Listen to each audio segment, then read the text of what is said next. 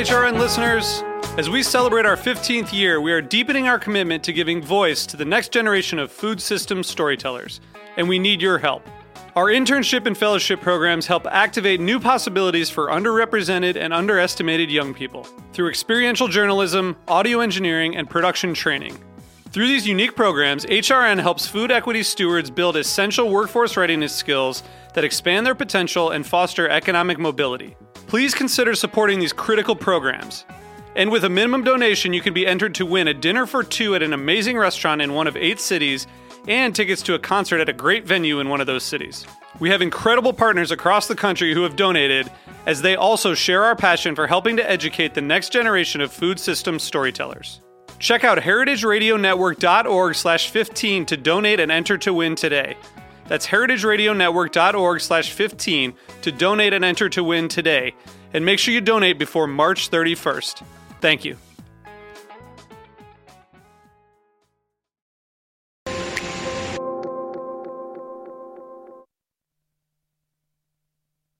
I'm Linda Pelaccio, host of A Taste of the Past. You're listening to Heritage Radio Network, broadcasting live from Bushwick, Brooklyn. If you like this program, visit heritageradionetwork.org for thousands more. Today's program was brought to you by Fairway Market, like no other market, a New York City institution that sells the best local, national, and international artisan foods for prices that can't be beat. For more information, visit fairwaymarket.com.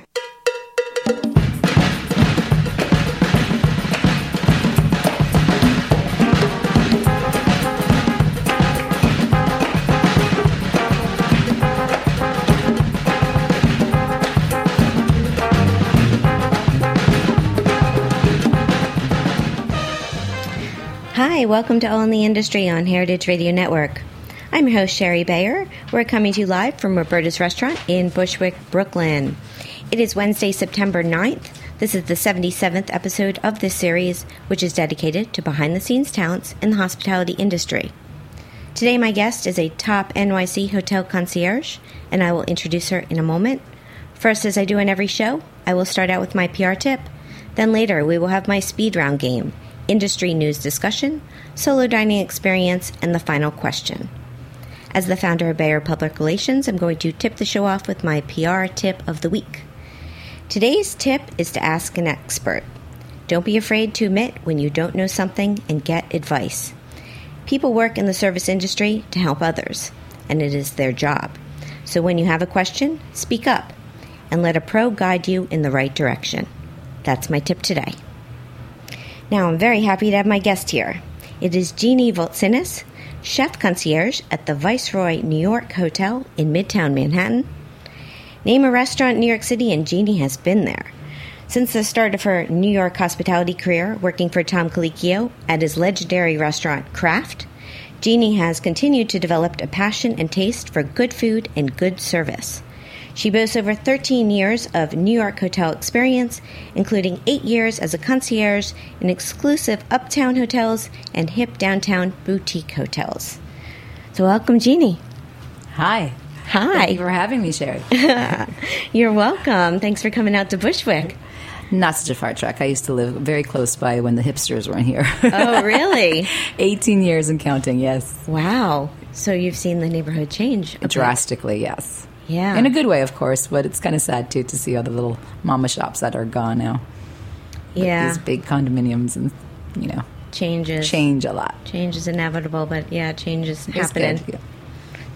So, becoming a concierge, want to want to figure out your your career path. So, what was your background? Did you did you think you wanted to get into the hospitality industry growing up? Well, no. Um, I was actually initially when I moved to New York City, it was to be an actress, of course, Oh. like everyone else in the city. And um, I did. I studied at the American Academy for Dramatic Arts. And um, while I was there, unfortunately, I did have to work, and I became a server. At as you mentioned, um, actually, Tom Colicchio's was not my first. It was a restaurant on Broadway called Punch, and I was I know Punch. Yeah, it's still there. Yes, exactly. Okay. So I started there, and I also worked at a little Greek restaurant in um, by NYU that's no longer there, of course, either, and is now part of NYU. Um, so that's when I first started to really, really realize that I, I loved the industry. But again, I came here for acting, so I pursued that instead. Um, once I graduated, I still didn't get into hospitality. I went into fashion, and I did that for a little while, but also didn't like that as much as the hospitality side. So um, I randomly went to the Soho Grand, and they had an open call for everything, and I just applied, and they hired me as a lobby GSA at that time, it was called, which was pretty much a liaison between the front desk and I guess the concierge kind of. So basically, when guests were kind of in the in the lobby, they didn't know where they were going. I was kind of directing them, but at the same time, I was giving them a lot of advice and information just because I knew the city a lot and I loved all everything about the city. So I was able to give them more accurate information. So from there, my supervisor at the time had seen that I was really passionate. He's like, "Would you actually want to work at the front office?" And I said, "Not really, but I'd rather get into the concierge side. But it's very, very difficult to get into that part of the the industry, believe it or not." Um, and I became a front office agent, and then from there, front office supervisor. Continued in the hotel into sales, but my passion was concierge, and I just wasn't getting it. The three people that were presently working at the time were not leaving, and it was very hard for me to get a job there. So I tempted to quit, and then when I did, they finally had a position available, and then that's when I was hired. Wow. Yeah, so, it took a while. you, but you said you said GSA, so is that guest service guest service agent? Yeah, agent. Yeah. Okay, Yeah, in yeah, my I'm head, sorry, I was, no, I was I was trying to think. At 1st I was like sales agent. I'm like, no, okay, no. guest service guest agent, service agent, which is kind of it's Ex- like a concierge. Absolutely. Um, again, not all of my guest service agents know that much, but I again am that person that was eager beaver, and I really wanted to try to get noticed and I was trying to be the concierge and I shouldn't have been. I got a little I got in trouble sometimes because like that's not your job and I'm like okay but I love it please give me a chance. And So why is it so hard to get in? Why does everyone Um, want to be a concierge? I mean, everyone's different, but I guess for me, a I love I love helping people. It's just something I've always loved doing from when I was a, a kid. I just I love people making people happy and knowing that because of me when they like you're in New York for a couple of days and you have no idea what you're doing, but because of me, I created an itinerary for you that really was very memorable and and you're going to come back for more and it just makes me really happy and being a concierge in the city why is it so hard because i can't lie the perks are great you know, we get invited to all the Broadway shows that are coming up. A lot of restaurants invite you because they want you to know what's going on, and you know, we need each other in the industry, obviously. Um, and but that's not why I do it for the free things, of course. But it is a nice perk to have, and it just you meet so many amazing people. You really, I have friends all over the world because of my job. I'm, I've traveled so much because of the people I've met through my job. So it's just a lot of fun. Yeah, Yeah. I've I've certainly had moments Yeah. where I thought I wanted to be a concierge Right, right. because I get it. It's Right. the service industry and Right. and being knowledgeable about a city and Right. knowing telling people where to go. Exact, and they trust you, and that's like, mm-hmm. Which is scary too because I I, I value what I, I do so much, and it, I get upset if I don't please someone. But you can, of course, it's our business, as you know. Some people, no matter how good you are and what you say to them, it's never enough. But overall, to hear that, oh my God, Jeanie, like. I, I can't believe if it wasn't for you, I would never have gone to A, B, or C. It just it's a nice feeling to know that oh my god, I, I created that. I did. But it's hard work too. I mean, I'm out every single day. It's not easy to have you have to be on it. You know, as New York, we open things every minute.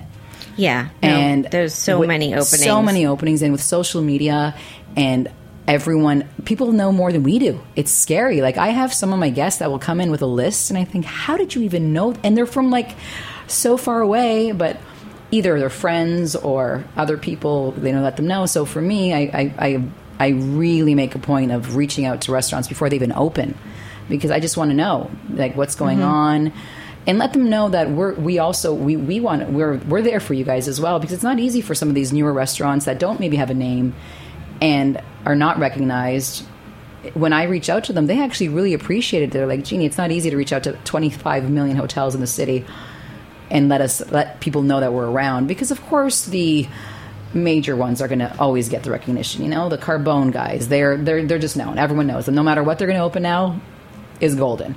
Right and Yes. like everyone, everyone who has a name, it's a little easier for them. But some of these smaller mom and papa joints, it's really nice to reach out to them and say, "Hey guys, I heard you're opening. You're in our neighborhood or not in our neighborhood, and now Brooklyn becoming what Brooklyn's becoming. I'm having guests that would never touch Brooklyn before. They were scared. They're like, "Oh my God, are we are we are we allowed to go to Brooklyn?" I'm like, "Are you kidding me? Rent in Brooklyn is more expensive than living in the city." And there's so many great things happening in Brooklyn. So it's really nice. Our my guests have changed now. Like before, even in the higher end hotels that I've worked at, where before you would never think that anyone from the Upper East Side would even attempt to go into the into Brooklyn. And now they're asking me about restaurants that like, wow, how did you even know about Bushwick? Yeah, so Yeah. And I know you're on it. I think that's Yeah. why we became friendly Yeah, because exactly, we were just talking restaurants Right, and, right, right. and and you and I are both kind of obsessed with with knowing about what's happening in the the food industry. yeah, it becomes a little too too much sometimes. I feel like I, I can't stop. Like I really, I'm on it every day. And and again, you're the same way. We don't even give people a chance. Sometimes I'm there like second day in, and the poor guy just opened. And I'm like, oh, okay, maybe I shouldn't be doing this so so quickly. Yeah, no, I'm I'm pretty early to Yeah. go. I don't. I'm not the opening day person, No. but I think I I usually go within the first few weeks. The place is open to check it out. yeah. And and getting back to being with your when you're talking about uh, uh, restaurants reaching out to you in PR, I've gone around door to door for some of my restaurant course, right. Uh, pitching them or, or giving them an introduction, like. The press release and the menu, Mm-hmm. Right. and inviting them in, the same as I would do with the media. Right. I don't know. I, I assume other PR companies do the same thing, but uh, it's something that might, or I don't know, could get overlooked, and yet at the same time, it's it's a huge customer base for these restaurants, especially neighborhood restaurants that are you know in the vicinity. Absolutely. Um, that's what I'm saying. Like, it's your part of your job, and that's so great that you do that. I think it's a big help. Some, unfortunately, there are some people. If you go to the hotel, they they kind of are like, okay, thanks, just leave us your information, and they just kind of forget Yeah, about I you. Yeah, I got a lot of that. Yeah, you do get it, yeah, right? I'm sure you do. So that's why I personally, actually, I reach out to a lot of PR companies myself. I have like a list of like, especially when newer things are opening Mm-hmm. up.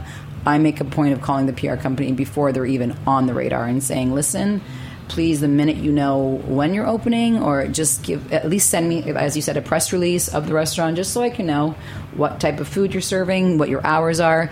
And i'll be honest for the most part some people are very responsive but i've had some people that give me like real attitude and not even want to be responsive. I'm like i'm not asking i think also because some concierges do their job for the freebies i will be honest and a lot of these restaurants, I think, assume that I'm calling because I'm, I'm, I'm hoping for a free dinner. I'm like, no, it's not my personality at all. I just really want to know what you're all about. Right. Yeah. And I, as I said, majority of the people are more responsive than not, but it's Yeah. difficult sometimes because I do get that a lot. Even when I go out on my own, and if I introduce myself as a concierge, they automatically assume I'm doing it because I'm trying to get something for free. I found the boutique hotels a little more approachable and also Yeah. well, I think a major difference when you went to a larger hotel group, there were eight concierge. Mm-hmm. And so getting to the Viceroy where you're at now, so how many people are are on your team there and when did you join and, Okay, and decide to go uptown? Well, actually, after the Soho Grand, my to, to be quite honest with you, I would always aspire to be uptown, just because unfortunately, in my industry, you are more uh, respected in the finer five star properties because people just get what a concierge does. In the smaller boutique properties, people don't kind of recognize a concierge as much. It's changing a lot. Don't yeah, get but me wrong. Soho Grand Yeah. is not I don't No. consider it boutique. No, it, but it is. Oh, really? technically. Yeah, oh, Okay. Yeah, and we weren't five star, but it is. I, you're right. Maybe not so much boutique, but it's more of a trendier, stylish brand kind of. Yeah, they're all about cool. branding. Yeah, exactly. Very cool, and it was. And like I said, it was one of the best experiences I had working. Really, really. It taught me a lot about downtown. I got to know the Soho type of guest. I got to know all of that stuff. But for a concierge, to be honest with you, even becoming part of our association that we are in, which is the New York Association for Concierges, initially we weren't really taken seriously as the uptown hotels were. So even getting into the association was like, oh, really? Oh, we didn't even think that you guys wanted to be a part of our association. I'm like, well, yeah, we work just the same way you do. But again, I think the concierge industry is so old and it's a little more of that mm-hmm. it is. It's an older school mentality as well, but it's changing so much. It really has, and especially with all these newer hotels with the more kind of hippie, trendier styles, you know, it's changed. But I will still say some hotels are not even using concierge and they do front desk and concierge together, kind of.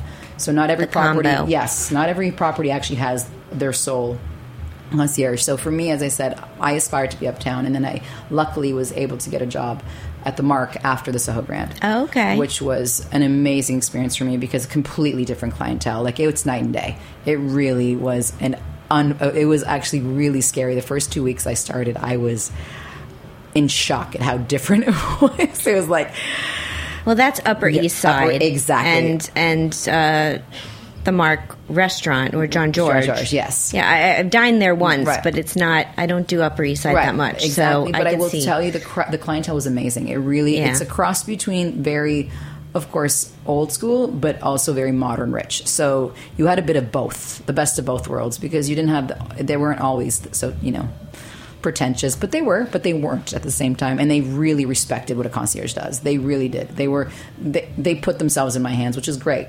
So I learned a lot being there, and and I got to know the Upper East Side and the Uptown, which I never knew before because you know, as New Yorkers, we like we don't pass 14th Street, but because, like I said, with my job, you need to know everything. You mm-hmm. can't be so closed minded. You have to know Upper East Side. You have to know Brooklyn. You have to know Queens. You have to know everything because a lot of these guests, especially now with social media, as I said before, they know things before we do. So for me, in order for me to be successful with what I do, I want to know everything. So I think that's what's given me like a lot of more credibility. I know so the Uptown, and then Viceroy approached me to be um, the chef concierge here, which is a huge thing for me for my career, of course. It was a little hard for me to leave at first because I really loved Mark. I I had no reason to leave. But of course, you have to move up in your life and your career. And when they gave me the opportunity, I, I took it and it was a little hard for me to say yes also because it's a new hotel we, they've never had a viceroy before this is the first property they've had in the city we ha- we're worldwide but this was the first new york property and it opened what? Two, october so this october will be my, Oh, my just- we're just yeah we're, we're really fresh we're, this is our second year It seemed Yeah. like a little longer. Right, You're right. right. Yeah. Of course, you're right. So it was. Um, I felt for myself in my career, as I said. I think it was the best thing to do. Um, and it, again, it was a hard transition because it's Midtown, so it's a completely different clientele. You have a mix of Uptown, but you also have a mix of a lot of business people too. And then you have almost close enough to Times Square clientele, so it's a bit of like everything. So I, I get it. yeah, and yeah, yeah, and you're a New Yorker, and you're uh, long enough, and where you live, so you do. You, you know all of the different neighborhoods. It's it's really interesting to see what kind of different people I get every day. It's amazing. Yeah. So- Okay, so I want to hear more about your day to day operation, but Okay. we're going to take a little break. Sure. And come back and talk some more with Okay, Jeanie. So okay. stay with us. This is All in the Industry on Heritage Radio Network.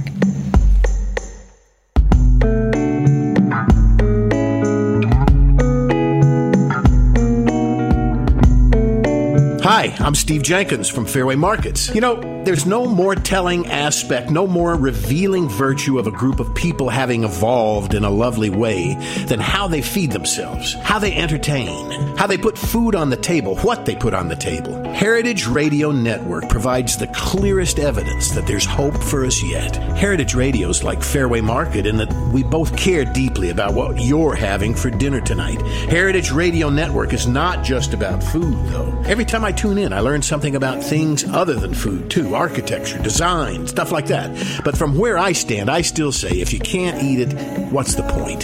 For more information, please visit fairwaymarket.com.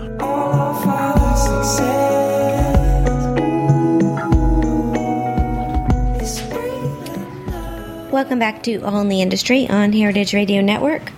I'm Shari Bayer. My guest today is Chef Concierge Jeanie Voltsinis of the Viceroy New York Hotel. Chef Concierge, I want to ask you about that because when I first met you and you told me that was your title, I literally thought you were a chef concierge. And I was like, oh, that's awesome. But, and I think your job is still awesome, but it doesn't necessarily mean chef as in restaurant chef concierge. Chef for French. So what does it mean? you are like yeah i guess it's like you're the chief i am the Chief. chief concierge Okay. everyone thinks i misspelled my um my uh signature on my email i'm like no it's chef it's french basically, but we're not chefs. But technically, you are. We are. We're, we're the ones in charge. So I oversee a team of three. Of three. Okay. With myself included is four. So in terms of what our daily, I mean, overall it can vary every day, but the majority of it stays pretty consistent. And when I get in in the morning, of course, um, the first thing I do is see my arrivals and who's coming in. If we have any VIPs that I have to know about, anything going on in the hotel, of course. And as you know, we have a roof. Um, roof bar Lovely lovely roof. roof, bar um, that is part of our hotel but not it's it's part of another company, but it is, of course, part of our hotel. So I have to deal with what's going on in there. And, like, for example, today they were closed for a private event. And some people don't know that. So, you know, you have to make sure everyone is aware of whatever is going on in the hotel, basically. So once that's all done, um, of course, I open my computer and I check my million of emails and um, obviously prioritize which ones are more important. Anything incoming, outgoing, anything that has to be done that day. So we get a lot of also requests from outside people, maybe amenities, for example. Like I had two birthdays today and a wedding, and three people from the outside called. They wanted flowers for their guests, they wanted champagne, they wanted all that stuff. So that's something we have to do, obviously. And then not only am I dealing with emails, but then I'm dealing with five people in front of me at the same time asking me where they're supposed to go, and it's raining, and the, and they need advice all day, every day. so What's what's the typical advice? Is it Broadway shows? Is it restaurant reservations? Exactly. Yeah. Majority of it, I will say, is pretty consistent. It's like never. Everyone always asks me, "What's the craziest thing someone's ever asked you?" And I'm like, you know what? I've never had anything that over the top, really. But um, a majority of them are restaurant requests, Broadway requests, um, museum requests. What's the hippest, hottest new show, new restaurant? Even um, touristy things like well, you know the High Line. Where where is the High Line? They've never heard of the High Line what what what exhibitions are going on and like we really have to know a lot we can't know everything of course but you really kind of have to be on top of your game and the good thing with my team is everyone plays their own role i'm definitely the food and uh, fashion kind of forward. My two other colleagues are amazing at broadway. They know every single show. They know what every single show's about. They they live and breathe broadway. And then my other colleague uh, who just is kind of very diverse in everything which is great. He's more music and you know clubs and stuff like that where I'm I feel like I'm so old I don't even know what's going on in that part of the world anymore. But um, so yeah it's really great to have a team where each of you kind of feed off each other yeah, Yeah, you- no, and you that sounds- sounds like it's a great balance. yeah it's you need it you can't we all can't know everything and Right. I'll be the first to admit it I don't I mean I know a lot but again everything changes every day something shuts down something opens so So, what are your go-to restaurants mm. right now, or if you have any? You know what? And it's so sad to say. I'm such a creature of habit. I, as much as I go out to all of the new stuff happening, when I do dine out, my are you asking like personally when I go out or for guests? My go tos. I was thinking of guests, Yeah. but you can answer it any way you'd like. Um, in, in both ways. So this is what I tend to do. My a very very big part of a concierge is reading your guests. Now, if I knew someone like yourself, and if you approach the desk, I would know right away that I'm not sending you to the the restaurant that's on the corner just because you asked me for casual Italian. I know I would send you to more somewhere where I go on my regular, which is like somewhere like Peasant. It's been around forever. It's one of my favorite restaurants. They're so consistent, and again, why for me, what makes it a favorite is I'm someone that likes consistency, and that's why a lot of these restaurants that are still around is because of that. Maybe the food is not over the top, and oh my god, that was like the best thing I've had in my life, but it's good food. That and is- I, I was going to say that's a good reminder for me to get back to Peasant because I haven't been there oh, in years. I love it. It's one of my go tos for sure. It's one of my go tos for my guests. They always come back super happy because a they would never have gone there, Mm-hmm. and it's just it's a nice New York feeling. It's not so touristy, and it's and it's yummy food. Um, that's a go. That's that's a good one. I. I I'm a and I'm very big in Japanese food, so I really like my Japanese cuisine, and soto is one of them that I definitely recommend highly when I do sushi, just because it's not as high end, but it's pretty reasonable still. Or Sushi Dojo, I love in East Village. He's mm-hmm. amazing, and he's so reasonably priced for the quality of the fish. So reasonably Right. priced. So again, it's reading your guests. Some people don't like that. Too casual. So then Right. I would probably do shuko, which is new, and I do like it. It's one of my I had a new great faves. meal there. Yeah, I had a really nice meal there. Um, and even like Balthazar, like really, uh, you can say yes, it's a tourist trap, but overall, it's fun. It's again, it's consistent. You know what you're getting. You're not getting some over the top meal, maybe, but you know that niçoise that I've had ten years ago is still the same, tastes the same. You know, And it represents and it- New York, and it very much. I don't know, Yeah, it for really someone does. visiting, It's I think it's- probably, yeah. believe it or not, my I think it's a good call. highest requested restaurant I've in all the three properties I've ever worked at. Balthazar still to this day is always the highest requested restaurant for sure. Yeah. Yeah. And and and in the hotel you have Kingside. And we have Kingside, Marc Which is Marc restaurant. Murphy. Yep. Yeah. Um, so we have him and uh, Marc's great. Yeah, and now in my neighborhood where the Viceroy is, it's changing so much. Like who wanted to eat in Midtown before? There's a lot a happening. lot. Look at which is- Mm-hmm. Jonathan Waxman just opened up his restaurant. Um, Quality Meats, Quality Italian are very good, both as well. Um, again, like things that I never thought would I would ever go to. I actually don't mind being in Midtown now. It's not so bad. And Betony, and too. Betony, Yeah, amazing. for high yeah, for high end, right? So. It's definitely we're we're getting fortunate in that neighborhood. Whereas before you're like, oof, who wants to go to Midtown to eat? You know. Yeah, now- no, no. Downtown people are coming uptown. Right, right, exactly. It's changing a little bit. So let me ask you my questions I had from my last episode. Sure. I had on executive chef Rye Waddington of Winged Foot Golf Club and food and golf photographer Diana DeLucia of Golf Club World Book. So we're talking golf and food last Oh my show. God, okay. Different, Different, right? yeah. Okay, so Diana wanted to know who is your most influential mentor? Hmm. Ooh. You know what? Actually, I will. I will say it was Sarita Tabaris. I think had to be my first one. Um, she and I worked together at the Soho Grand, and it's actually because of her um, as to why they they they hired me back on as concierge. Okay. Yeah, she, they, nice. she definitely pushed it for me a lot, and why she was my mentor is us. I I I really really appreciate people, especially women. I'm sorry because I, am a woman who are such hard workers and get to where they are because of the hard work that they do. And she's an unbelievable unbelievable worker. Like she went from nothing to building her own restaurant empire, and then from there worked for so many people, of course, in the industry, and then did her own thing, and then became the director of sales at my property, the Soho Grand, and then from there is doing this other project. And she's just always doing something. And watching her just made me want to be that eager beaver as well. And like, wow, she was amazing. And she pushed me all the time. She's like, you got it. And I'm like, no, I don't think I do. And she's like, yes, you do. yes, you do. And she pushed me all the time. And I feel with her push, it did get me to where I needed to be. It's a little scary, you know?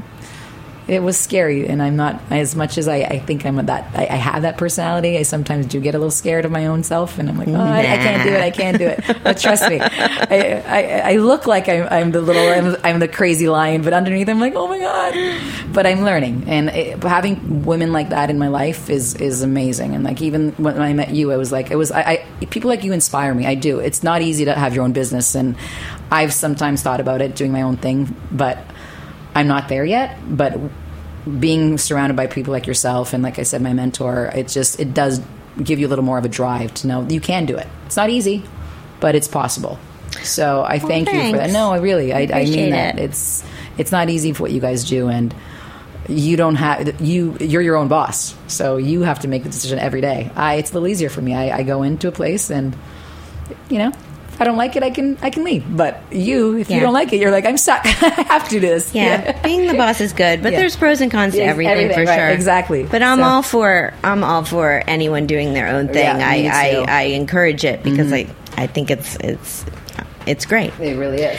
So, okay, one more question from last week. I had from Rye. He said, or he asked, "What's the difference between working for a global company like Viceroy as opposed to a single unit?" He said restaurant, but I think he meant hotel. Um, what are the differences between a larger or smaller? The larger, place? um, corporate. Well, when I, so the Mark, the Mark was only one hotel, so they didn't Okay. have any other ones. So I guess the difference is the. I think the kind of good thing is, is there's nothing to compare it to.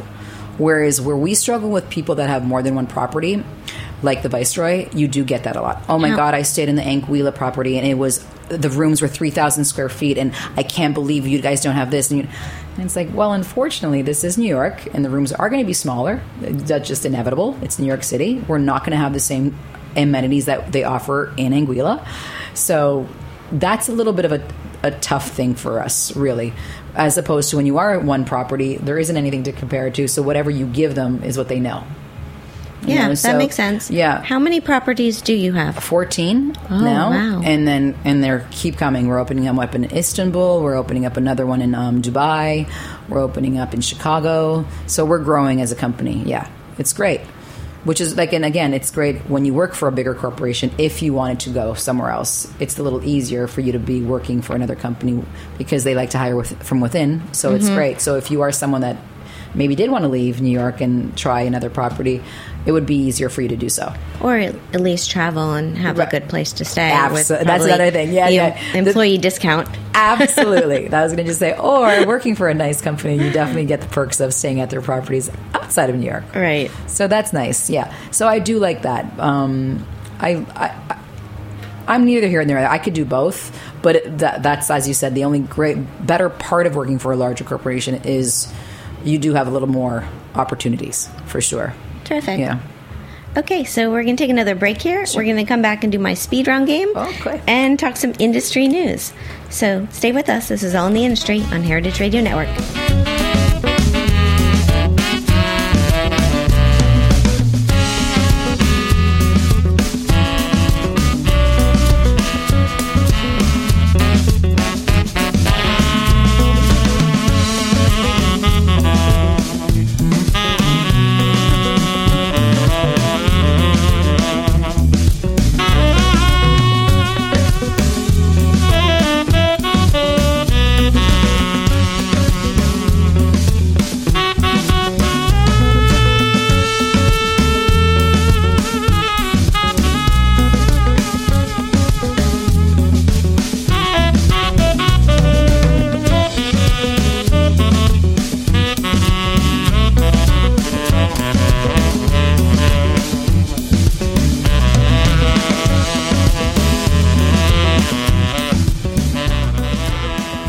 Okay, we are back. This is All in the Industry on Heritage Radio Network.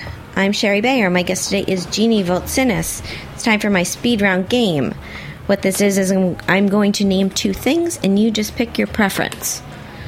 So, are you ready? Ready. Okay, here we go. Eat in or eat out? Eat out. Duh. Wine, beer, or cocktail? Wine. Tasting menu or a la carte? Oof. You know what? I'm a, I'm I'm back in a la carte. Okay. Small plates or large plates? Small. Communal table or chef's counter? Chef's counter. Tipping or all inclusive charge? Tipping. Uptown, downtown, or midtown? Downtown. She's still downtown. Yeah. How about uh, working the day shift or night shift? Day. Cheese plate or dessert? Cheese plate. Manhattan or Brooklyn? Oh, damn. That's hard. Uh, I will still say Manhattan. Good job. Yeah. You're good at that. Really good at that game. Really, you get- really got the speed part. Okay. Yeah. No, some people get stuck a lot. No, yeah. You know. I, I- I know what I like. Very good. Okay, so industry news. Um, one of the articles I, I noted this week was in the New York Times. It was by Jeff Gordinier called Restaurants Take the Din Out of Dining. Basically, talking about how there's new technology uh, coming about that is helping with the noise issue in restaurants. And noise has always been a, a problem or, or something that just is increasingly, it seems like restaurants just get louder and louder. And um, I just thought some of the stuff was really interesting. I mean, he was talking about how Untitled has in their ceiling this bos- Baswaphon, which is some acoustic plastic, porous acoustic plastic that mops up the noise like a giant sponge. So, because Untitled has all hard surfaces, Hard surfaces, yeah. So you wondered how was it that you were able to have a conversation? So these tricks. Well, I actually um funny once you uh, sent me the article. The one thing that was amazing about working for Tom Colicchio at Craft, he was probably one of the first people to do that. You know, their walls are all insulated, so you can Uh-huh. Actually carry on a conversation. Yeah. because I may not be that old, but I re- I can't tolerate noise. I when I dine, I want to speak to my friends, and it's getting worse and worse when you go out. The stereo speaker is right on top of you, and I get it. I mean, you know, you you want that kind of trendy, hip, and kind of cool atmosphere, but there's also a way of doing it, I, and it's just getting worse and worse in some of these places. So after reading this article, I was like, wow, people are actually finally considering the noise factor because it's become such a p- big problem. But years ago, I'm going now what 2005 ish, I guess, and that's when, when when did Craft open? I can't remember the exact time, but I would guess that's maybe Yeah, a little older. older. Well, Um, did they celebrate their 10th? Yeah, I can't remember, but again, they were one of the first properties I ever worked at where it was insulated walls. I'm like, this is amazing. You can really hear each other. It was it was beautiful, and you still had that nice restaurant feeling of like the, mm-hmm. the music you can hear, but it wasn't like screaming at each other to hear each other. Yeah, Yeah, no, So- it's and I thought the article was interesting how it quoted Ken Friedman from Yeah. the Spotted Yeah, Pig being right. because it's known for being a Right. loud restaurant, Right. and he's saying he's even getting tired of shouting. Yeah, right, right. But um, there's something with noise that I think you know people like Oh, having the the energy. Um, another thing in this article I thought was interesting was this new Meyer sound, which said it comes from San Francisco. Oh, Mo Meyer Sound might have quoted it. It's a system called Constellation, and it says it's tiny microphones and speakers that are placed throughout the restaurant and piped into a computer so noise levels can be monitored and adjusted automatically. Wow. And I was kind of fascinated by that. Oh, that's amazing. yeah. Because it was comparing it to uh, music with the different levels of, of having bass or different different sound when it comes because sound all has different different tones Right. and basically saying it can adjust the tone so i guess speaking voices or the the pleasant noise is louder than the unpleasant noise Oh wow. i'm not even sure how it works Oh wow, that's pretty amazing. but it i was fascinated seeing that there is this sort of technology Right. that they're that's being invented which is very expensive, as they're saying in the article too. That's the only Well, thing. You're, it's yeah. an investment, but I think it's a worth it investment. I really do. But like you said, some restaurants you need that kind of energy of the loud and obnoxious. you don't want a, a you know a quiet restaurant No, completely where you hear a pin drop Right, or right. th- that empty restaurant. Right, yeah. You want some bit of noise or music, but I think you want to have a conversation. yeah, and not be Yeah, shouting. Right. Again, it depends on your night. Some people like don't mind that uh, once in a while, and then they're other night, I want to I want to have a nice conversation with my girlfriend when I'm out for dinner. So I guess it depends, but I think this is a great, great invention. That's for sure. Yeah, yeah. So that was a good article. And then another thing caught my eye the other day was on Eater, talking about how Massimo Bottura, Mm-hmm. Yeah. Enrique Olvera, and Andoni Luis Aduriz. if I, got, I hope I, I don't know how to pronounce his name. but anyways, they're amazing uh, world's 50 best chef chefs, list, right. and um, they've decided that they're going to collaborate on a restaurant in Cuba Right. and uh, these i mean massimo in the article said he's up for the challenge right. it is They don't a- know where they're going to get their food. They're saying Yeah. they get in, in, imported from uh, export. I'm sorry, from Canada. I'm like, okay, how fresh is it going to be? So that's Yeah. going to be a struggle. I'm not sure how they're going to do it, but i'm not sure either but you know they're saying it will likely be called pasta tapas and tacos, Tacos, yeah. I mean, well they're chefs you know mexico spain and, and italy so they're representing all of them i mean it's it's huge huge news Right. you know that they're doing this I'm so definitely eager to go try. it. that's for sure. If they can, if they can execute this, this is going to be amazing. yeah i know Yeah. i didn't have any desire to go to cuba and now all of a sudden I, have, I was- I have a little Like, one Oh my god! Okay. so influenced Yeah. by chefs Yeah. Right. Yeah, you and me both. it's So- pretty crazy. Yeah. Okay. So that was the news. And the other article to check out um, in the Times today, Pete Wells talks about how restaurants and bars are sort of merging merging the line between, and how a lot of bars have opened lately, but are doing great food, and Mm-hmm. sort of this. Uh, what's how do you decipher between them? Right, right. Um, it was an interesting article as well. Yeah, I, have, I didn't get to read it. I will definitely read it. Did they mention any places in particular at all? He talked about. Um, we talked about Aldo Sohm. He talked about some Brooklyn places. He talked about El uh, Colmado Butchery, mm-hmm. Seamus's place. Right. Basically, saying it's a bar that Right. you you know even though. It was promoted as a restaurant, Right. but he was saying it's one of those places you would probably just show up and meet your friends, Right. and not make a reservation. Mm-hmm. So he was saying that line between a bar and a restaurant has kind of been crossed. Right. It was a good read. Yeah. I will get definitely read that. Okay. Great. Okay, we're going to take one more break, come back and do my solo dining experience. This is All in the Industry on Heritage Radio Network.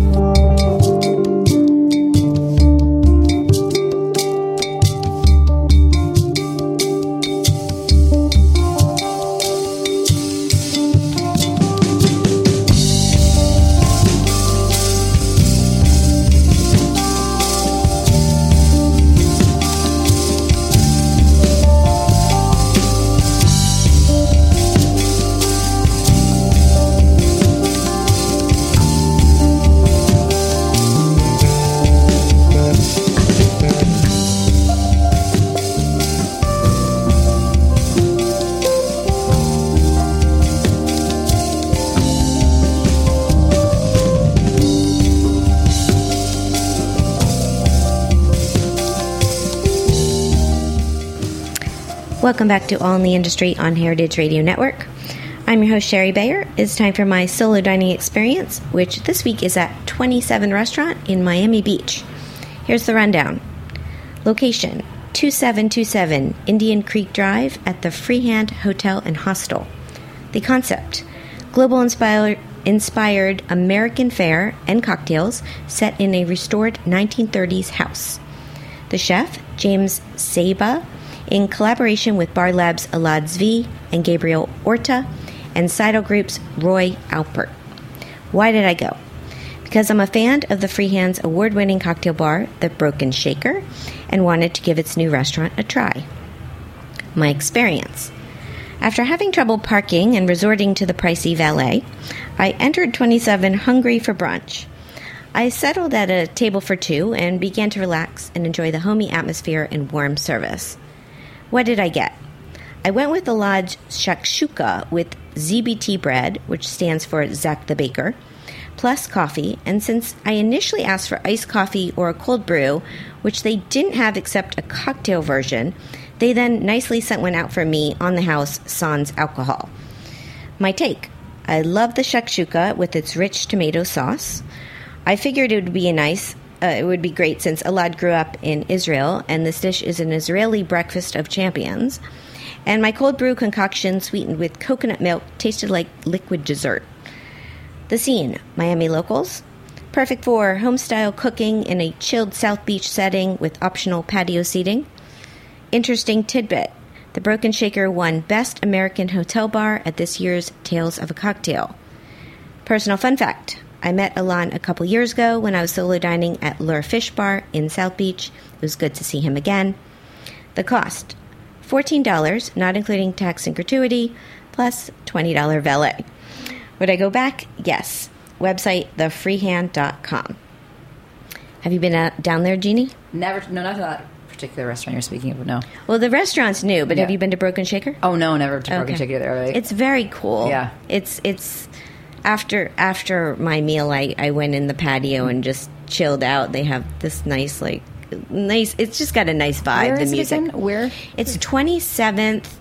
Uh, so it's it's it's kind of it's a little north of, of what's happening with the W and the Oh, okay. and the new One Hotel. Right. So it's twentieth, like off of Collins. It's Nice. it's on Indian Creek Drive, which is the parallel street to Collins. Oh, okay.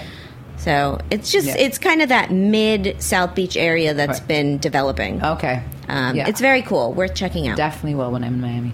Okay. Thanks. Now it's time for the final question. So my next guests are Karen Page and Andrew Dornenburg.